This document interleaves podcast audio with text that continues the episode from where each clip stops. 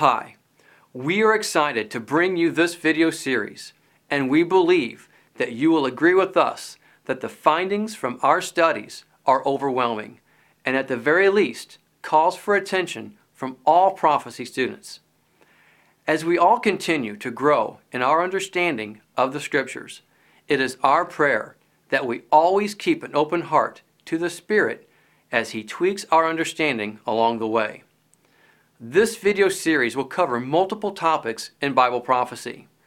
There is no shortage of theories as it relates to end time prophecy, and many are in contradiction with one another. We hope that we can offer some clarity and new perspective on such things, as well as offer some new insight to bring to the table. At the very least, we expect to prompt some new and interesting discussion and thinking on these matters. Obviously, we do not claim to have everything figured out, and we are definitely open to adjusting and tweaking from other perspectives. We simply want to maintain an environment of testing everything, even the topic of end times. So, get a notebook, grab a pen, and by all means, open your Bible as we study the Word.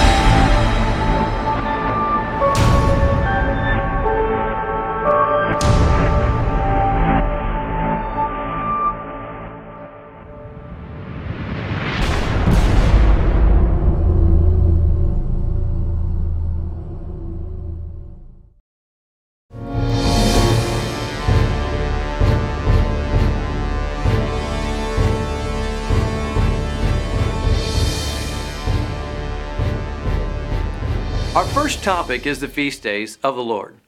We believe to understand the advent of our Savior that we must understand the feast days as given to us in the Torah. The feasts of the Lord are prophetic rehearsals of the first and second coming of Christ. There are a total of seven feasts ordained by the Lord. The church as a whole does not celebrate these days. Many reasons have been given by the church as to why it does not observe these days, but we'll save that for another video. The spring feasts are Passover, unleavened bread, first fruits, and Pentecost. The fall feasts are trumpets, Day of Atonement, and tabernacles. Leviticus 23:2 says, Speak to the Israelites and say to them, These are my appointed feasts, the appointed feasts of the Lord which you are to proclaim as sacred assemblies. They were given to all 12 tribes of Israel and those who left Egypt with them. The scriptures tell us that they are always to be observed. Always. Zechariah tells us that tabernacles is even observed in the millennium. Zechariah 14, 16 through 17. Then the survivors from all the nations that have attacked Jerusalem will go up year after year to worship the King, the Lord Almighty, and to celebrate the Feast of Tabernacles. Verse 4 of Leviticus explains how these feast days are to be observed at their appointed times. The Hebrew word for appointed times is moed. Verse 4 says, These are the Lord's appointed feasts, the sacred assemblies you are to proclaim at their appointed times. Appointed times. Moed. The singular of Moedim, used in Genesis chapter 1, verse 14. And God said, Let there be lights in the expanse of the sky to separate the day from the night, and let them serve as signs to mark seasons and days and years. Seasons. Moedim. We have to ask ourselves do we really need the sun, moon, and the stars to tell us what season we are in? Doesn't winter, spring, summer, and fall speak for themselves? Or do we need the sun, moon, and the stars to inform us of when the leaves are falling from the trees? Doesn't it make more sense that these are to be used in referring to the Lord's appointed feasts, as mentioned in Leviticus 23? In verse 5, it informs us of Passover. To understand how this works, we must remember that the Hebraic days start and end at sundown.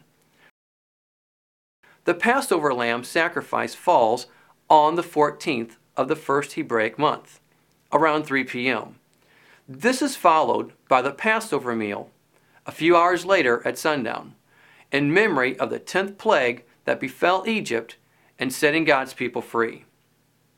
What is traditionally called the Passover meal is the same as the Feast of Unleavened Bread. This would be on the 15th. It was when a lamb was to be eaten in every house with its blood placed on the frame of the door, so that the death angel would pass over that house. Verse 6 informs us of the week of unleavened bread.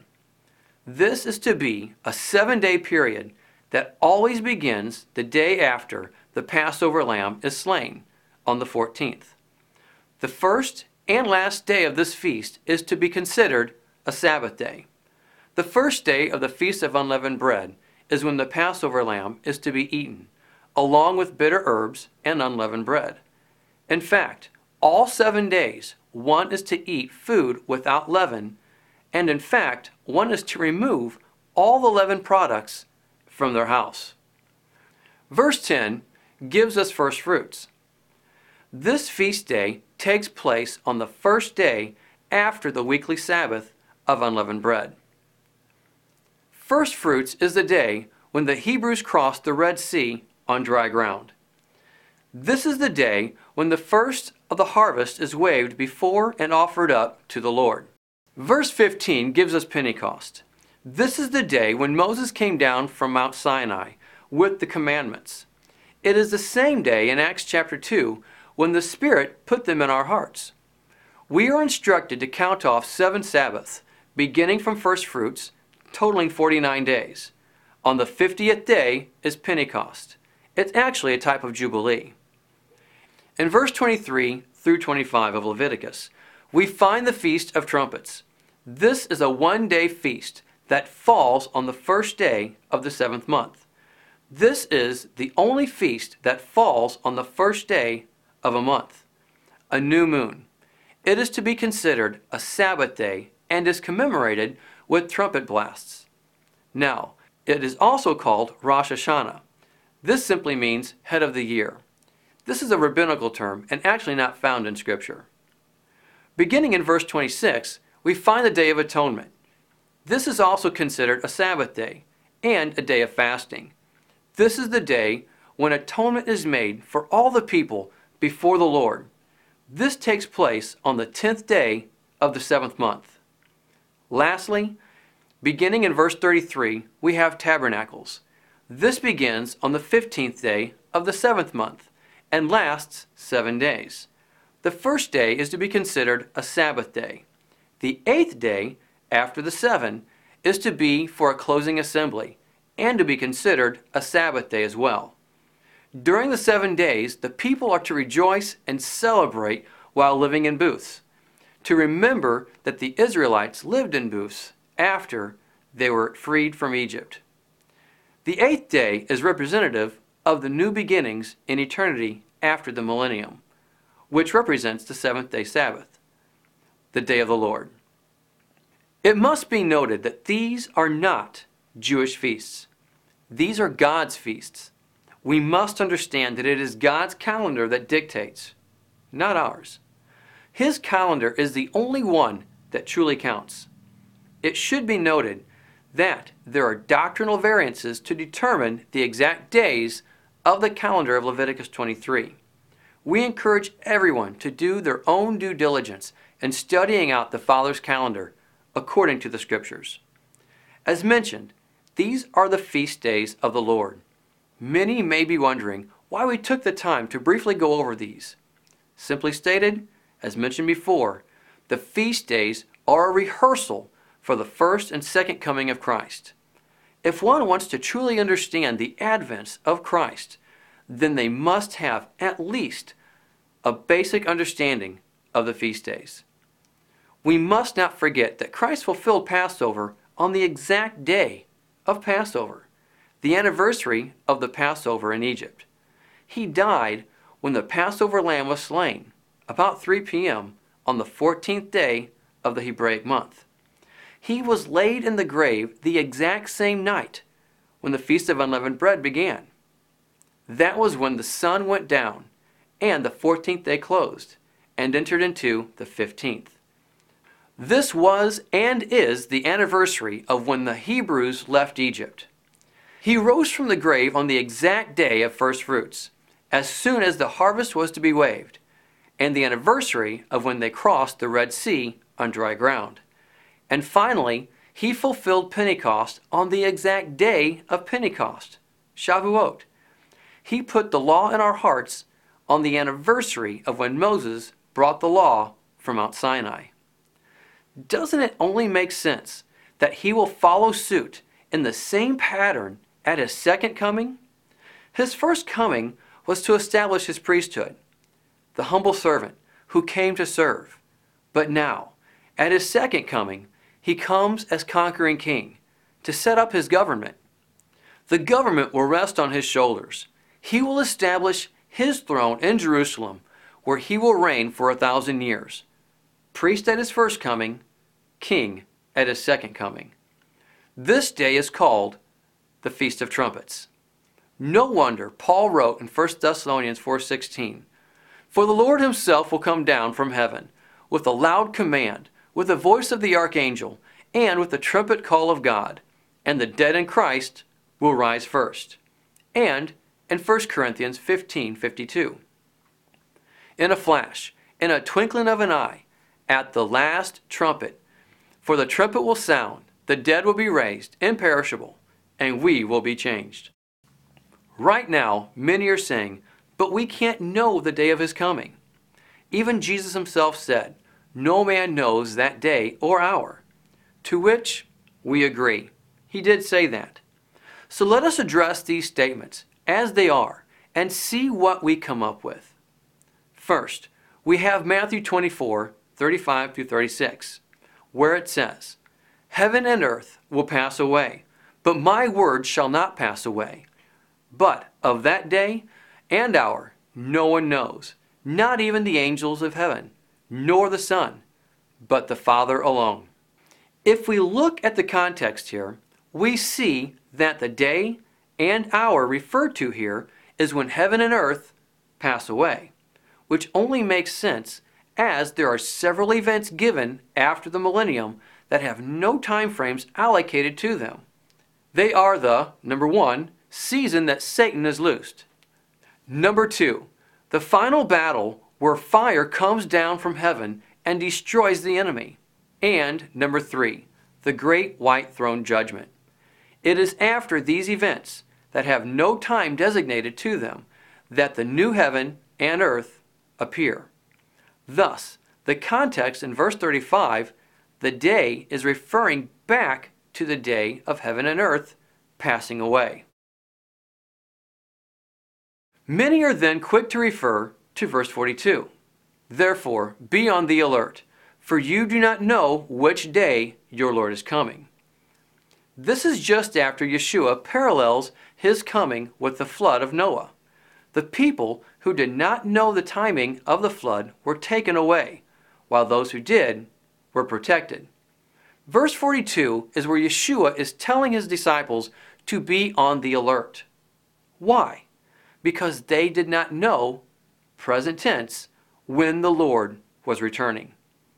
Let's now look at the following verses to show how he explains the previous statement. Matthew 24, verse 43. But understand this if the owner of the house had known at what time of night the thief was coming, he would have kept watch and would not have let his house be broken into. So, you also must be ready, because the Son of Man will come at an hour when you do not expect him. If you notice, he doesn't say that the owner would have known the time because he watched, but rather that he would have watched because he knew the time. So, if we follow the Lord's command to be alert and watch, that means we'll already know the day of his return, just as the homeowner would have, just not the hour. Let's look at it again. Matthew 24, 43. But understand this if the owner of the house had known at what time of night the thief was coming, he would have kept watch and would not have let his house be broken into. So you also must be ready, because the Son of Man will come at an hour when you do not expect him. Again, he doesn't say that the owner would have known the time because he watched, but rather that he would have watched because he knew the time. So, if we follow the Lord's command to be alert and watch, that means we'll already know the day of his return, just not the hour. If someone is coming to visit your house on Friday, you don't start looking for them on Wednesday, do you? Of course not. You start looking for them on Friday, around the time they said they would come. The same principle applies here. This makes all the more sense as we compare other verses that talk about knowing the timing of his return. Compare the following 1 Thessalonians 5:1. Now, brothers, about times and dates, we do not need to write to you, for you know very well that the day of the Lord will come like a thief in the night. But in whose perspective does he come like a thief in the night? To the believer or the unbeliever? To answer that question, let's read verse 4. But you, brothers, are not in darkness, so that this day should surprise you like a thief. Compare also in Revelation chapter 3, where Yeshua is talking to the church of Sardis. Remember therefore what you have received and heard, obey it, and repent. But if you do not wake up, I will come like a thief, and you will not know at what time I will come to you. These two witnesses clearly show that Yeshua will come like a thief only to those who are not following him. Those who are following him will know when to start looking for him. If you are walking in the light and observing his feasts according to the Moedim, times and seasons, set in place from the beginning, then you will know when the Messiah will come. As mentioned earlier, Christ fulfilled Passover on the exact day of Passover, the anniversary of the Passover in Egypt. He was laid in the grave the exact same night when the Feast of Unleavened Bread began, the anniversary of when the Hebrews left Egypt. He rose from the grave on the exact day of first fruits, the anniversary of when they crossed the Red Sea on dry ground. And finally, he fulfilled Pentecost on the exact day of Pentecost, Shavuot, the anniversary of Moses bringing the law from Sinai. All of these fulfillments were in conjunction with his first coming. Doesn't it only make sense that his second coming will likewise parallel the fulfillments to the day of the fall feasts. We will not be in the dark to knowing when He returns, and as a result, we will be watching. The Lord cannot come today or tomorrow. He will only come when He has prophesied to come. At the appointed time, the Feast of Trumpets. Compare. Listen, I tell you a mystery. We will not all sleep, but we will all be changed in a flash, in the twinkling of an eye, at the last trumpet. For the trumpet will sound, the dead will be raised, imperishable, and we will be changed.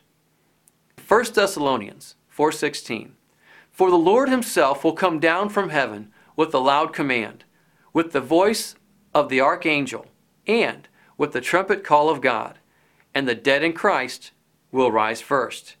After that, we who are still alive and are left will be caught up together with them in the clouds to meet the Lord in the air. And so we will be with the Lord forever. Now, knowing this, consider what happens in the last trumpet of Revelation. When the seventh trumpet blows, the last trumpet, the kingdom of the Lord comes to earth.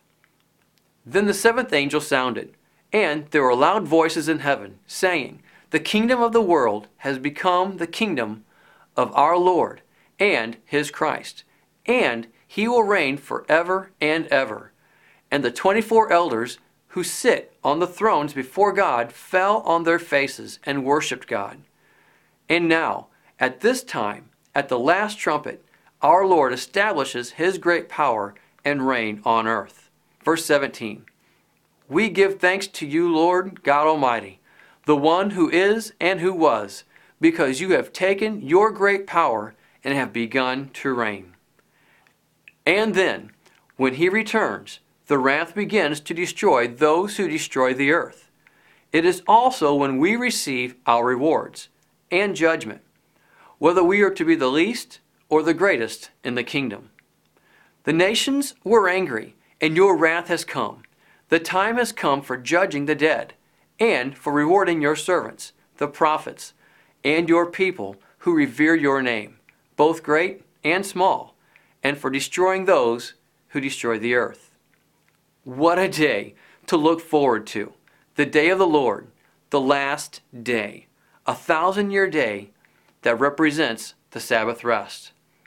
As mentioned in the beginning of this teaching, the feasts of the Lord are prophetic rehearsals of the first and second coming of Christ. Now that the foundation of understanding the end times are established, we will begin digging deeper in the next teaching. We hope you have enjoyed this first teaching of this series. Remember to always continue and test everything. Shalom.